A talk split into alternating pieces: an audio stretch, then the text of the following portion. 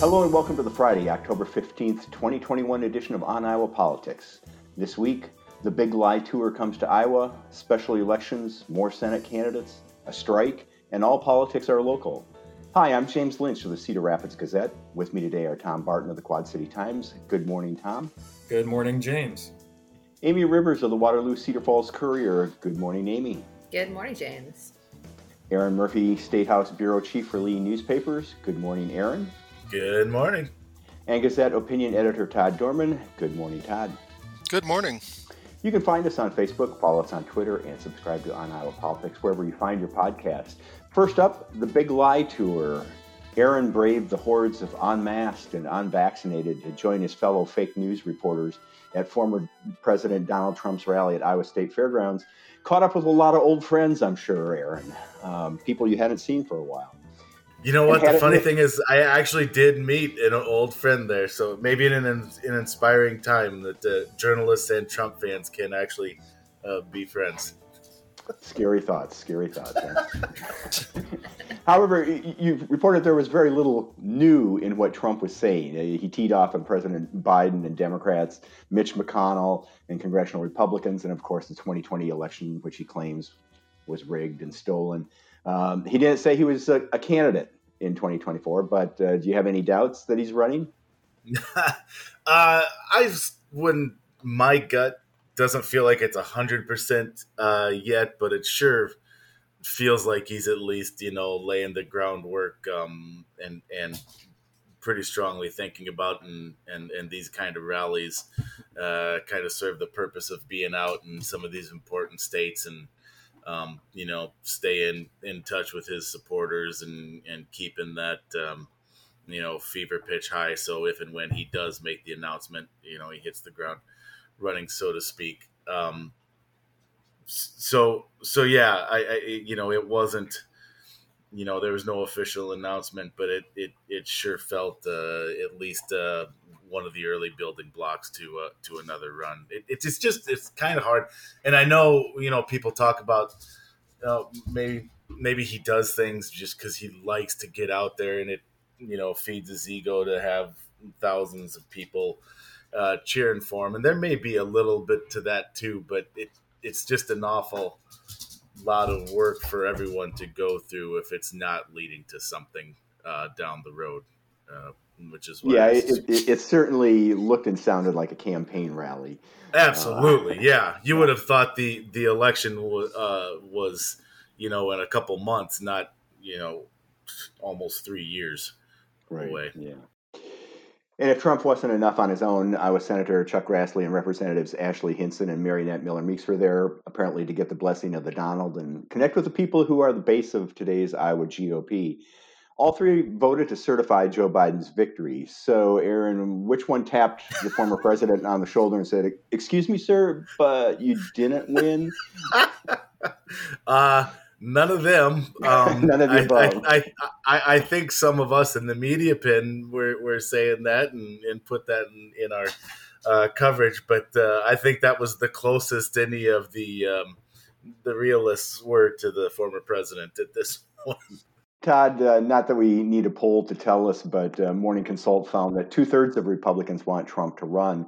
In most cases, uh, it, would be good news for a party to have a candidate so popular. But is this a case of the good news is the bad news, or, or vice versa? Well, it's, I mean, I hate to use the term, but it, it is what it is because he's, you know, he's the leader of the of the Republican Party. Uh, he, you know, all the polls show him winning a theoretical matchup with with the Ron DeSantis's of the world, and uh, you know he's he's very popular in Iowa. Ninety-one percent of Republicans, as Senator Grassley pointed out, uh, support or you know think highly of of Donald Trump, and Grassley said that's why he accepted the uh, endorsement, which is you know a highly principled argument for accepting an endorsement. Yeah, I checked the polls and thumbs up. But uh, you know, I yeah, I mean he's he's the guy. You know, about I think the only people that can stop him from running for president might be some some prosecutors in New York and and you know uh, you know other than that I I I don't know. It, it, would it would really surprise me if he if he didn't if he didn't run again, especially when he's looking at you know Biden's having some trouble, and I think he sees a path where he can he could you know be the next Grover Cleveland, which which every boy in America wants to grow up and be the next Grover Cleveland. But enough about Todd's childhood. uh, yeah, it, it's interesting because uh, I mean there have been reports in the past week. Um, the Hill and Vanity Fair both had reports quoting anonymous, anonymously uh, quoting senators who are saying they're praying that Trump doesn't run because it, it, they think that will sink Republicans' chances of um, uh, winning the midterms. And, and, you know, they point out that not only did Trump lose the White House, but during his term in office, the Republicans lost the House and the Senate majorities. Um, um, I, I, just got to say, I, I would, if I were able to talk to any of those senators and they were anonymous, so it'd be tough to, but I would warn them that I don't know if uh, God's going to have time to get to that because the prayer at the Trump rally was the longest prayer I have ever oh. heard. Oh. wow. I, I I turned to Dave Price afterwards and said, "But boy, he got better get busy. That that was a that was a long laundry list of things that he for." And then they had uh, folks afterwards yelling at us in the media pen that they're praying for us to tell the truth too. Too. So I I don't know. There's there's a lot there's a lot to do uh, right now. I don't know how much. Well, God's a busy spirit. Yeah, yeah, yeah. Well, you know, and, and never mind the fact that just you know the the fact that these folks are speaking anonymously is. Yeah. You know how we got into this mess because none of them will speak publicly. They created a monster, and now it's like, oh no, the monster is going to ruin our chances of taking the majority. It's like, well, okay. Okay. Well, okay. So it, it's almost Halloween. So let me throw out here a scary con- conspiracy theory. These anonymous Republicans realize that there's nothing they can do to stop Donald Trump until he gets elected, and then Republicans impeach him and get rid of the guy for good. yeah. Don't put all your money on that. they, they had two chances play, to do man. it and didn't. So I mean yeah, they had two chances, but third time's the charm. You know, who knows? No, I think there'd have to be some alien abductions and some replacement replicants or something for for that to happen. If we want to carry out the Halloween theme. well, we, we, got time. We've got time. Tom, um, about two thirds of Republicans want Trump to run and apparently to win. And um, 59% of but 59% of all voters and half of independents say they don't want to see him run again. Can Trump win without the independents who helped him in 2016? Uh, I think it's very unlikely. Um, and a CNN poll from last month found that uh, while a majority of Republicans want the former president to run, um, they're evenly divided on whether having him at the top of the ticket will help the party retake the White House. Um, the poll was conducted um, August 3rd to September 7th, uh, about 2,000 US adults. Um, and it found that 63% of Republicans and Republican leaning independents believe Trump should lead the party um, versus 37% who say that he shouldn't. Um, but only 51% believe that the party has a better chance of retaking the presidency if Trump is the nominee. Um, and then 49% um, say a, a, different candidate would be better. And that share was down from 78% who said back in March of 2019 that the party would have an advantage with uh, Trump uh, in the in the 2020 election. So my, my takeaway from that poll is there is a slice of that uh, Republican Party that has some uh, uh, grasp on the effect of Trump on their party. that they they like him, but they would do better with somebody else. Um, I don't know if that's you know if that's good news or not. But uh, Amy, is part of this that Joe Biden is just making it easy for Trump? I mean, we've got Afghanistan, inflation, a stalled agenda in Congress, the border. Um, who wouldn't want to run against this guy? I mean, yeah. it, it's almost beginning to look like Carter versus Reagan back in, in 1980. Which... Yeah, it's it's probably not something Democrats want to worry about right now since midterms are coming up. Um, but it's something that they're going to have to start worrying about. I think, um, and it could honestly even affect midterms. I mean, if all politics are national nowadays, you know, you've got all of the things that have already happened. Plus, you know, they'll come up with other things, you know, that they're worried about happening, and then that'll just all fuel itself into, you know, the midterms or a referendum on Biden already. Um, mm-hmm. So yeah, they've they've got a lot of ground to make up. Like you said, it's three years away, so it's all speculation at this point. But yeah, the peanut farmer versus the movie star. There you go. Yeah, what could go wrong? I, I still keep thinking, uh, you know, in terms of Trump, that can he stay, you know, focused for three years on on anything? Uh, I mean, it's just you know, I, I, was surprised that he could stay focused for four years, you know, on being president. Um, it just seems like, well, you know, if, if the election was next, people who argue he didn't either. So. Right. Well, yeah. and and, and did it matter? Yeah. Yeah. It, so, well, we'll see. Meanwhile, the Iowa GOP is celebrating its 3 0 record in special elections this year. They held uh, two Republican districts, and earlier this week flipped a Democratic held district that included Newton and Jasper County an old Democratic Union stronghold. Um, after Jon Dunwell received nearly 60% of the vote Tuesday, the Republican Party was quick to claim Iowa Democrats are entering the 2022 election cycle with an identity crisis, while Iowa Republicans are gearing up and firing on all cylinders. Republicans uh, sought to tie the losses to Joe Biden's performance calling the most recent election a clear sign of overwhelming Republican momentum. Aaron, Republicans did flip a district that had been rep- represented by Democrats for nearly 50 years. Um, for the first time since 1973, before some of us or um, some of you were born, Republicans hold 60% of the seats in the legislature. And I think Chuck Grassley was in Iowa House back then in 1973. But is it a little early to be declaring victory in 2022 based on flipping a district that Trump carried 57 42 in, in 2020? Can you even right. call that a flip?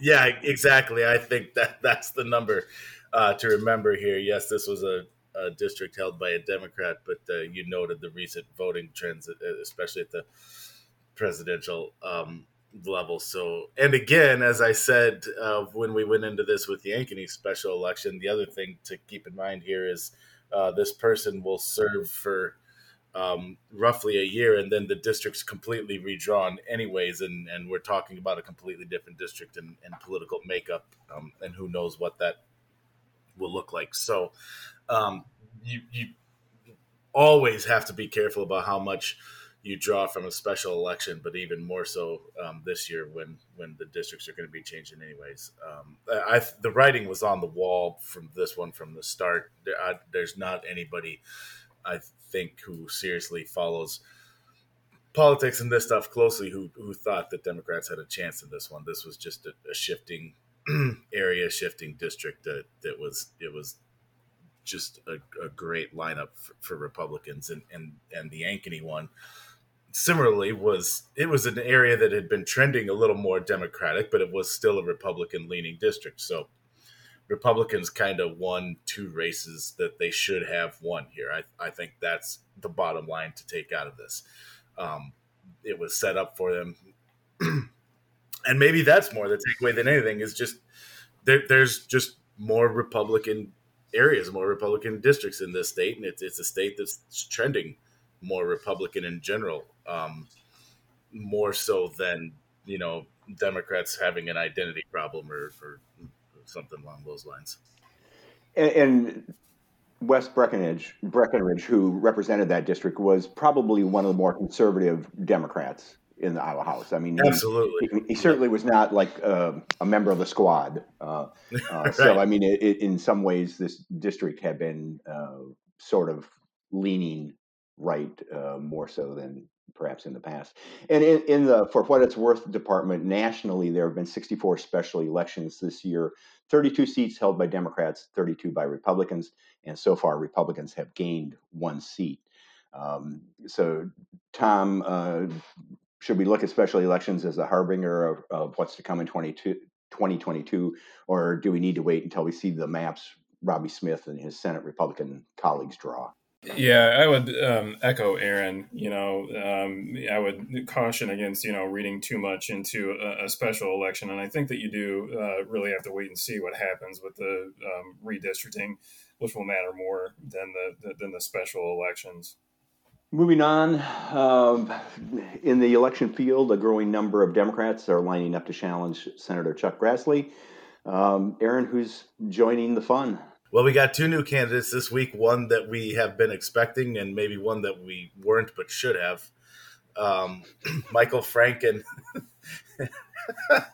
Sorry, I'm laughing at myself because I made James laugh because he knows what I'm talking about.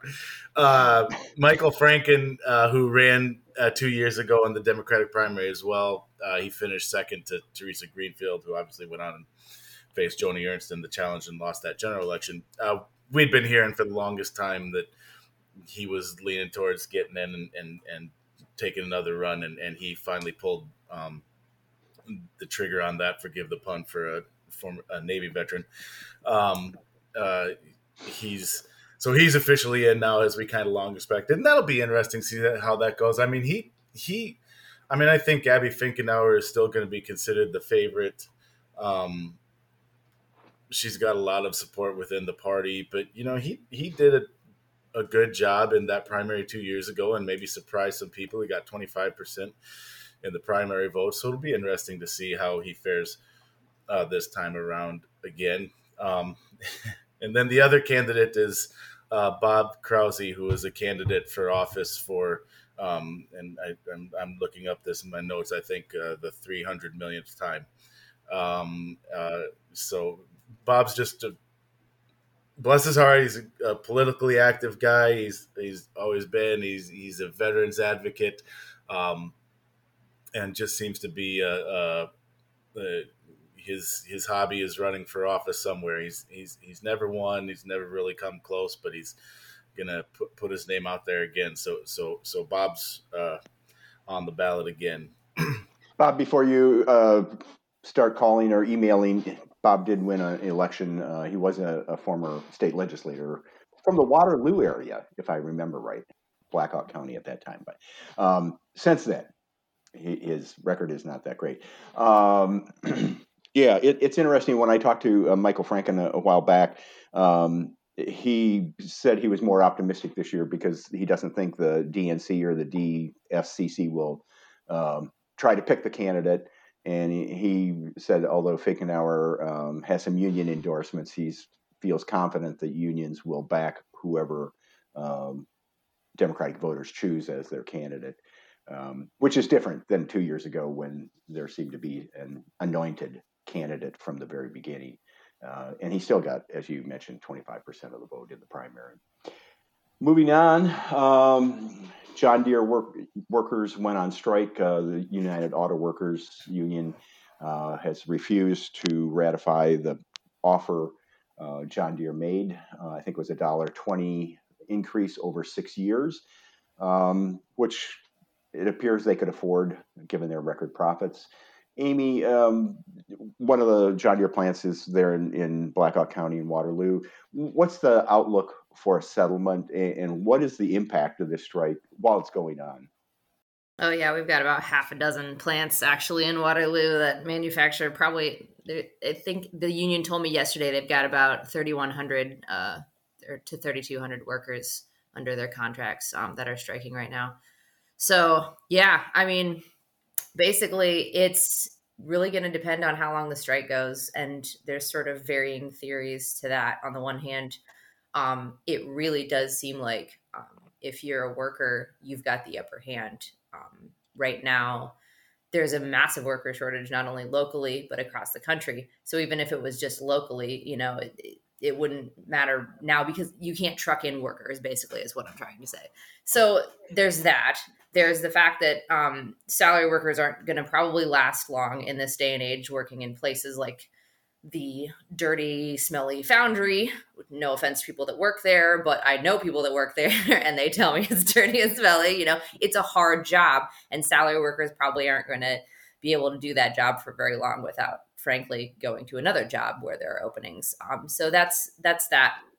On the other hand, you've got um, you know politicians weighing in right now saying, you know, we stand in solidarity um, with the UAW, um, Republicans really aren't weighing in too much on this. Um, I heard from Ashley Hinson's team today. Um, they said she's monitoring the situation. Um, I, you know, I think other people have heard from from Grassley and the governor and things like that on on this, and you know, they're they're sort of not saying a ton. So it'll it'll be interesting. Um, I think it might be in Deere's best interest to cave basically and and and the strike quickly.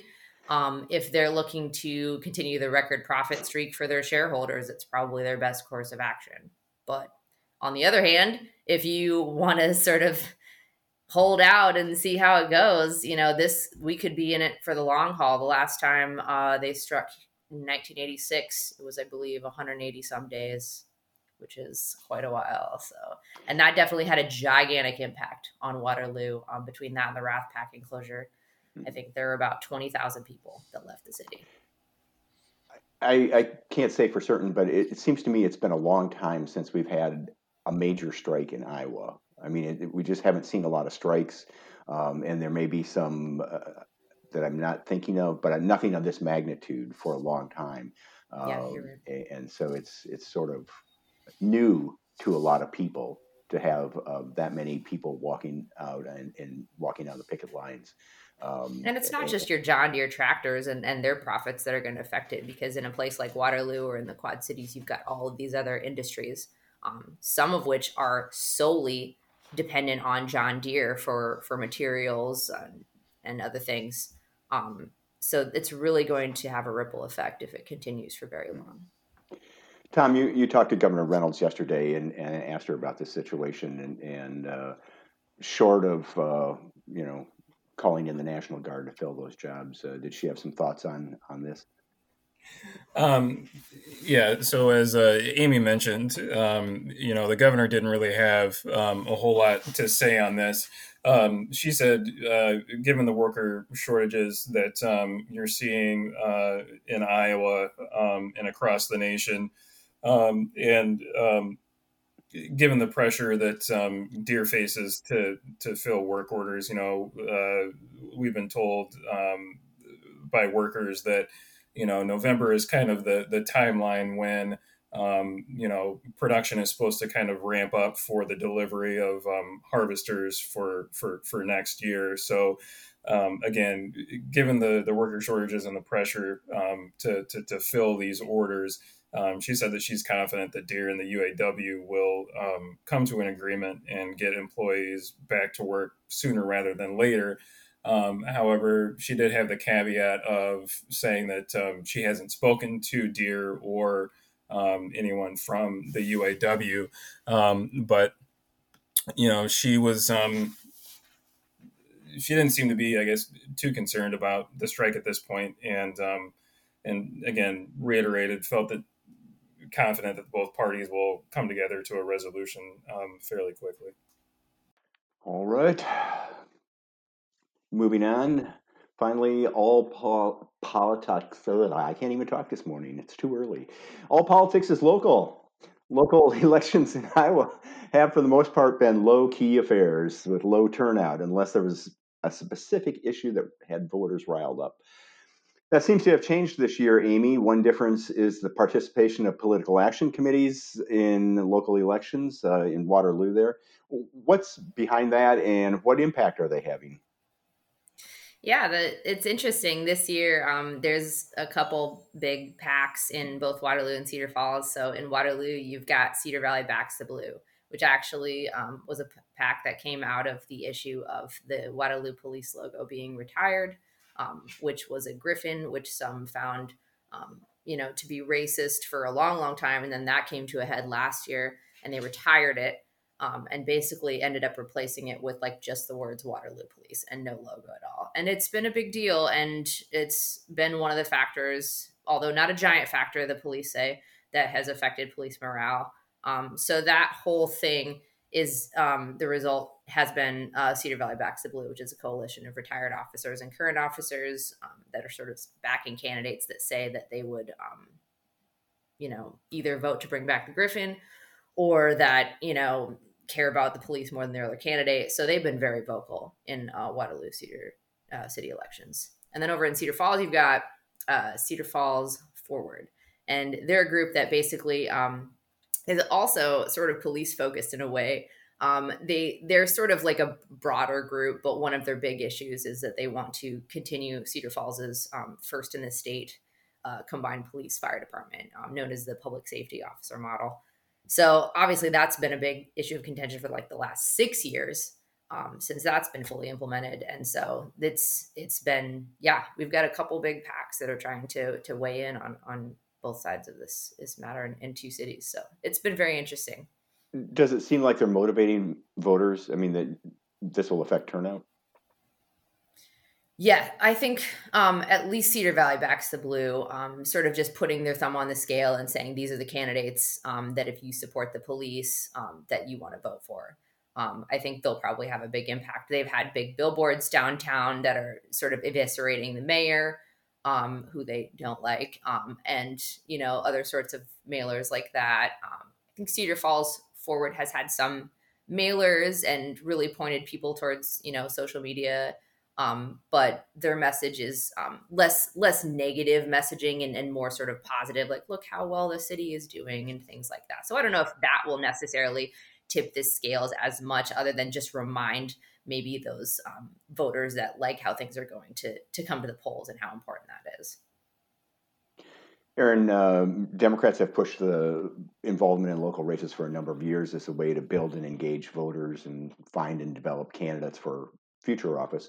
Um, this fall, Governor Kim Reynolds has turned up the political factor, telling her supporters to treat city and school elections next month just like the 2022 midterms. What's uh, piqued her interest?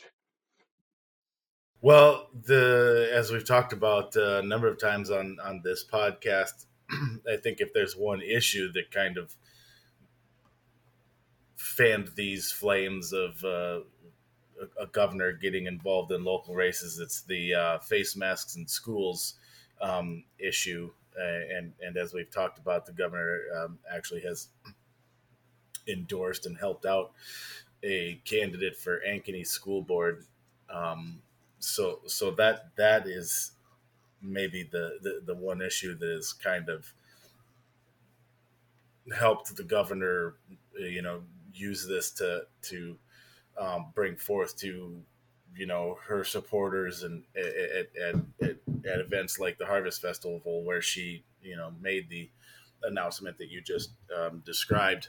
Um, you know, it, she uses it as a way to say we, we need to be finding candidates and, and uh, if I'm remembering right, she did fall just short of saying Republican candidates for local office, but she said uh, candidates who align with our interests uh, to a room full of Republicans uh, and conservatives. So, um, yeah, I think in this case, anyways, in this moment right now, that that masks and schools issue is the one that the, the governor has used to um, connect that message with with her supporters, with Iowa Republicans.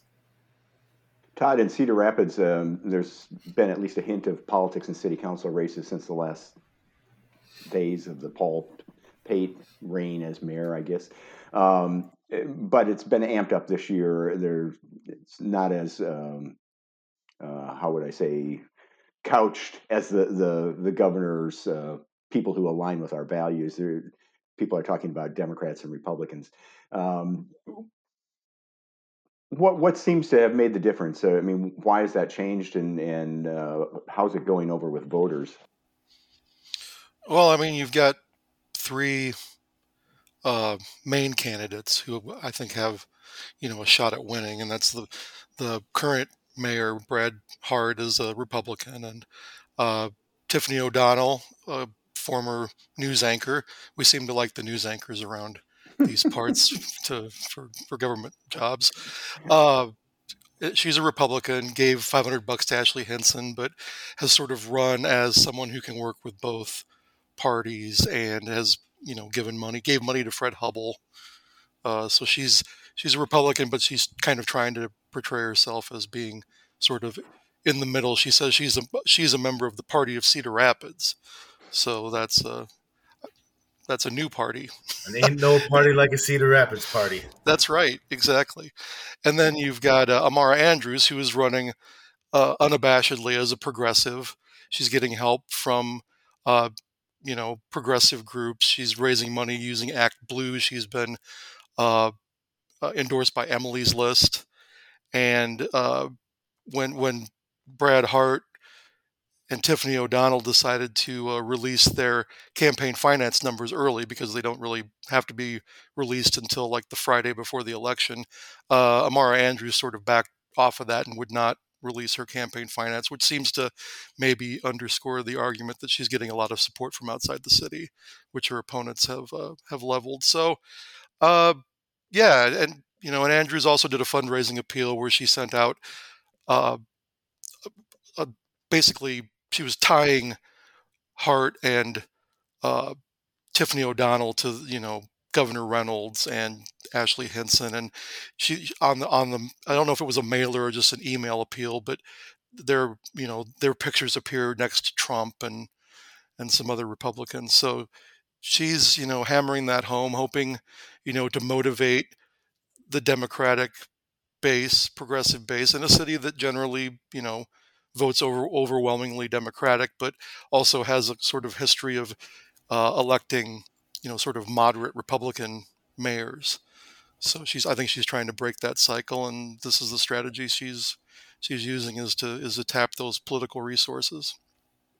I, I heard her speaking at a Democratic uh, I guess it was the county party meeting uh, a month or so ago, and I mean, she was, you know, making that argument that you know we need to elect a Democratic mayor because we have to put be ready to push back on Ashley Hinson and Governor Reynolds and Donald Trump, and, it's sort of like I, I didn't know Donald Trump was running in this race, but uh, I guess he he's part of it now. Um, yeah, so I mean, partisan politics seem to be working so well in Washington and Des Moines. I guess we we want to try it in our city council chambers too. Uh, yeah, um, well, you know, it, it will be interesting to see. We have a runoff system, so if nobody gets fifty percent of the vote, then there's going to be a runoff at the end of November. And uh, I mean, you know, we talked about politics, you know, being part of Cedar Rapids city government politics for a long time, partisan politics. Uh, you know, in a runoff, short, short voting period. I mean, someone that has a good organization, and I think Andrews has a good organization. We, I think, in 2000, right after the flood, I forget exactly which year, 2009, there were sort of remnants of the of the Obama team that helped pass a local sales tax that was sort of on a short election cycle, and so that's you know it's possible that maybe Amara Andrews could do that, or you know someone might win it outright. Tiffany O'Donnell might. Who knows? Yeah, and with the runoff system, I mean, there are a lot of people who say, "Oh, I already voted in in the city council yeah. race and the mayor race," and they and they don't bother uh, voting in the in the runoff election. It, you know, done it once, I'm not doing it again, sort of thing. But yeah, um, turnout turnout definitely dips, and this one would be, I think, like the the Tuesday maybe after Thanksgiving or something Ooh, like that. Perfect so, timing. Yeah, I guess they should put the polling places and I don't know, put them on like Amazon or somewhere that people are shopping. Yeah. Black them, Friday let them, election. let them vote. Yeah, yeah. You bust through the doors of the Walmart and there's a voting booths. Yeah. Hey, Joel Joel Miller would do it. You know, vote yeah. and get get a half price flat screen. There you go. In that order. Well, if that happens, we'll talk about it on a future edition of On Iowa Politics. And if you enjoy the podcast, tell a friend and subscribe to us wherever you find your podcast. Send fan mail to podcast at thegazette.com. And you can find us on the homepages of the Quad City Times, Sioux City Journal, Muscatine Journal, Mason City Globe Gazette, Waterloo, Cedar Falls Courier, and the Cedar Rapids Gazette. Dream Thieves will take us out. And if you know an Iowa band or musician who should be on our show, send us a sound file and subscribe to On Iowa Politics. For Aaron, Todd, Tom, Amy, and our producer, Stephen, I'm James Lynch. Thanks for listening. Be well.